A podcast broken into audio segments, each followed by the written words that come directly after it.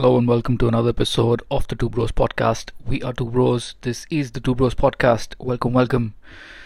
Well, it's here. The final week is uh, pretty much over, and uh, it was not one without incidents, of course, like uh, any other week. But uh, it, you think about this day when you when you step on board, or when you have your first bad day. Like when when will I get off?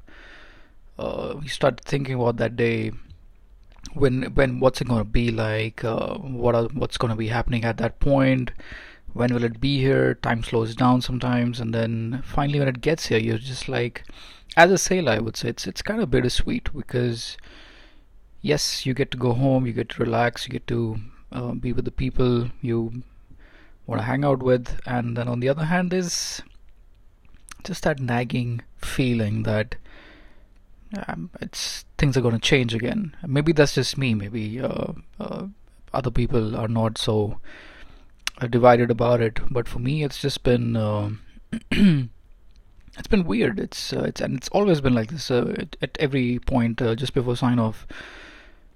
You kind of you kind of look back on the good things and the bad things and things that could have gone better and the things which went well and think you know your successes and your failures and what you learned and um, things to avoid in the future lessons learned and all of those things. And uh, yeah i think this feeling kind of stays with you. It stays with me at least for the, at least uh, the first couple of days when i'm back. I'm not i'm not a good hang to be honest when i'm back. Uh, immediately after i'm back. Uh, maybe a couple of days and then i'll uh, zone out of uh, the sailor me and then come back to the normal me. And uh, i mean i'm not saying i'm abnormal but you know what i mean? It takes a while to snap out of it. And then even even when you go back home that energy still remains. You're still you're still waking up early. You're still like okay what do i got to do today? And then you realize okay there's nothing to do. And then you uh, start planning your day and you uh, do whatever. But uh, yeah it's it's been it's been like that. It's been bittersweet.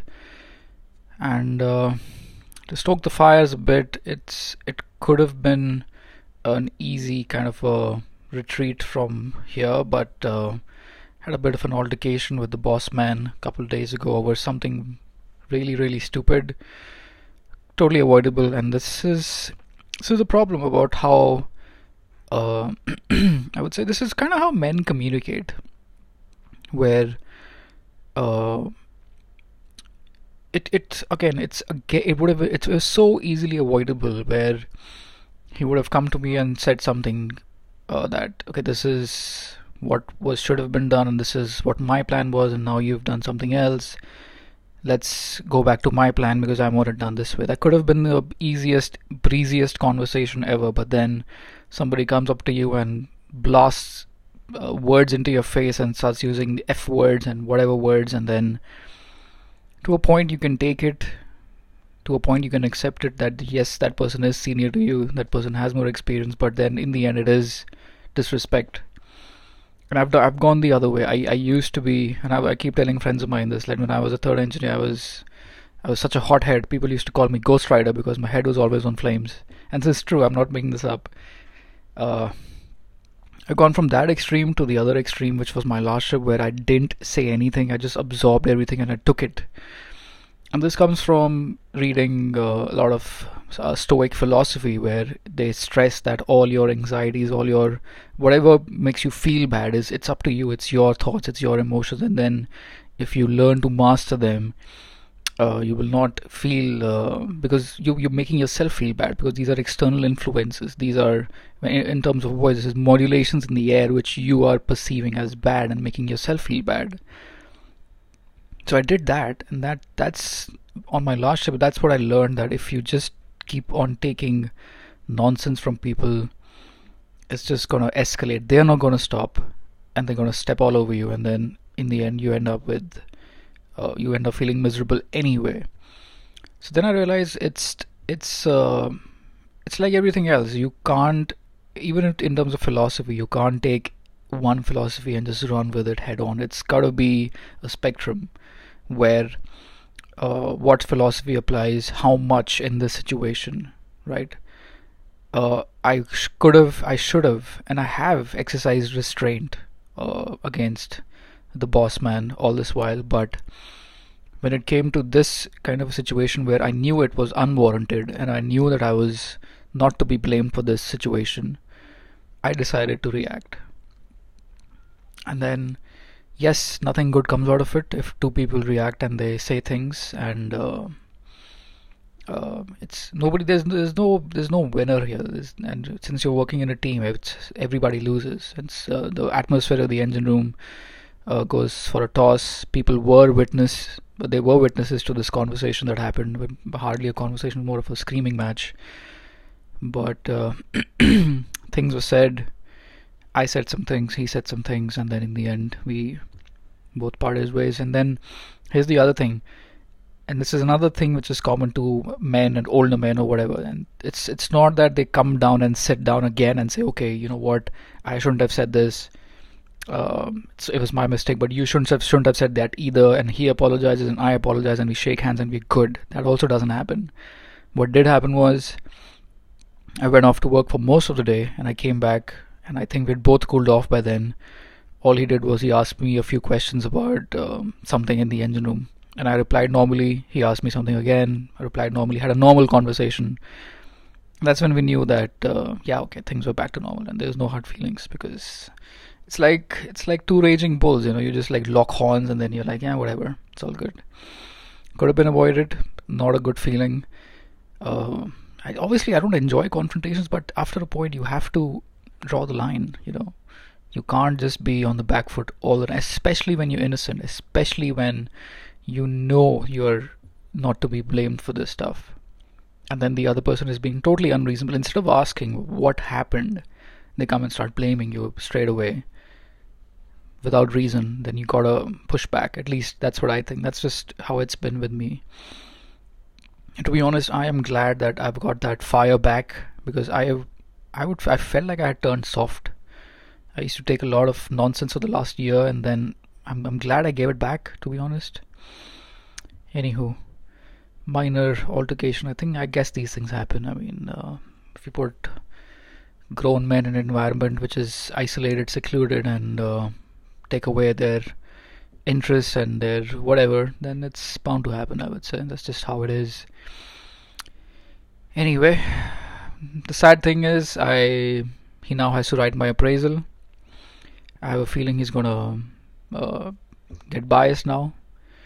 He anyway is of the opinion that uh, things have not been ideal. Things could have been better and people are slacking off everyone's slacking off according to him but uh, and i tried to tell him that the state of the ship which i inherited compared to that and the way things are now it's it's a big difference. And then it's not like you can transform a ship in 3 months which we kind of have because out of the dry dock the ship was a total mess. It was a total disaster. And uh, well i have a feeling that's this argument is going to color his judgment he's going to write things in my appraisal which i'm not going to accept that i'm going to hear it from the office and i didn't accept my appraisal on my last ship either because of the reasons which i have mentioned before and then the worst thing is all the good work that me and my team did the and everything everything we did to transform the ship from the way it was to what it is now is going to get lost. Everything is going to be down to a couple of lines of text, and that's going to define my time spent here. And that's just sad. Because we did, we did good work, and I'm actually proud of my team. We did really, really, we transformed the ship, and I know I keep saying this, but we actually did. I wish I had taken pictures of the before and after situation, but it's we did good work here. I have a feeling. And the same guy I believe is going to come back, and I'm pretty sure he's going to be happy with the way things are now compared to what it was when he left. but that's the thing is there's going to be no record of it. There's going to be a couple of lines of text which are going to be that uh, this guy's got bad attitude or whatever, and then yeah, that's that's all there is.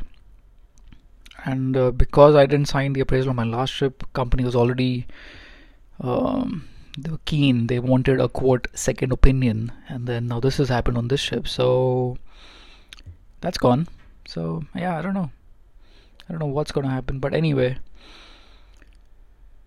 i it's again it's a mixed feeling because this could be my last ship this could be the last few days on board, and I was, I was sitting on deck uh, working on something, and I just looked at the horizon, and it's just water everywhere. It's fantastic, blue ocean, blue skies, just fantastic. And I was like, I've taken this view for granted for so many years. I mean, every day I open my shades and I look outside, and it's just mesmerizing. It's gonna be awkward not having uh, that at all. I don't know if this is I mean, I might come to sea as a on, on a cruise ship, or a, as I have uh, voiced my uh, plan. I might join the Sea Shepherds for a contractor. Do I do want to use my skills for good, and uh, not just to make some rich company even richer? I don't want to do that. Just that. Now that I have the option of, uh, you know, bifurcating from the path I'm on. In addition to that, the next couple of years are a giant question mark. I don't know what it's going to be. I'm going to try and get into some universities and study some more. Who knows how that's going to pan out? Going back to the real world, it's been uh, this is this is the this is the only life I've known. I've, I started sailing when I was 18.